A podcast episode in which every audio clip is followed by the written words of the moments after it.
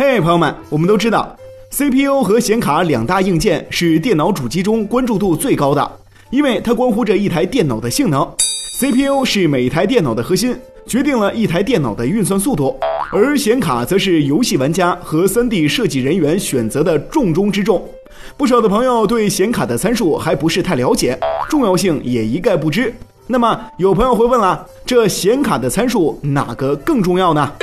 如果让小白给显卡参数重要程度排个序，那排名第一的肯定是核心架构，排名第二的是流处理器，排名第三的是核心频率，排名第四的是显存位宽，排名第五的是显存频率，排名第六的是显存容量。哦，首先我们来说一说核心架构，显卡的核心架构越新越好，核心架构越新，技术就越成熟，制成工艺可能就越先进，计算能力也就越强。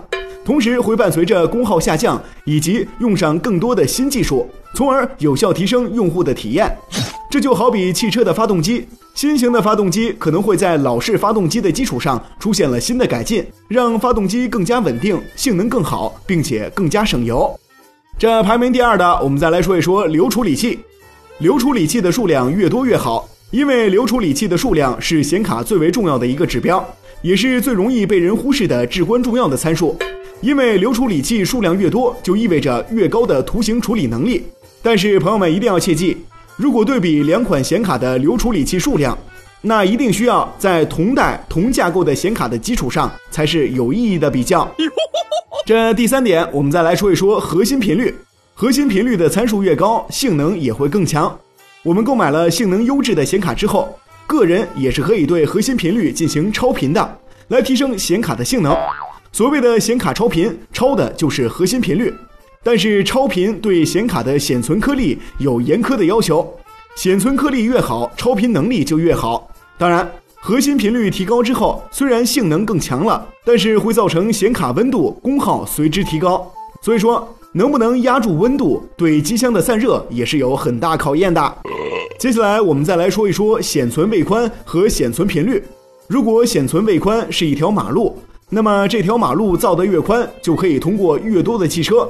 那么显存频率可以理解是汽车的速度，显存频率越快，数据传输速度就越快。显存位宽不同于核心频率，显存位宽是芯片制造商定死的参数，因此消费者不能自行调节。最后一点，我们再来说一说相对不那么重要的显存容量。很多朋友会直接使用显存的容量来评判一款显卡的性能，但其实呀。这是显卡最大的选购误区。当然了，大显存绝对有用，但是显存只是显卡的临时储存功能，它的重要性根本不及核心架构、流处理器、核心频率、显存带宽等核心参数。对于要买显卡的朋友来说，最好的方式就是大家在网上搜索本年度的显卡天梯图，来比较两款显卡的性能好坏。好啦，不说了，小白要去看显卡天梯图了。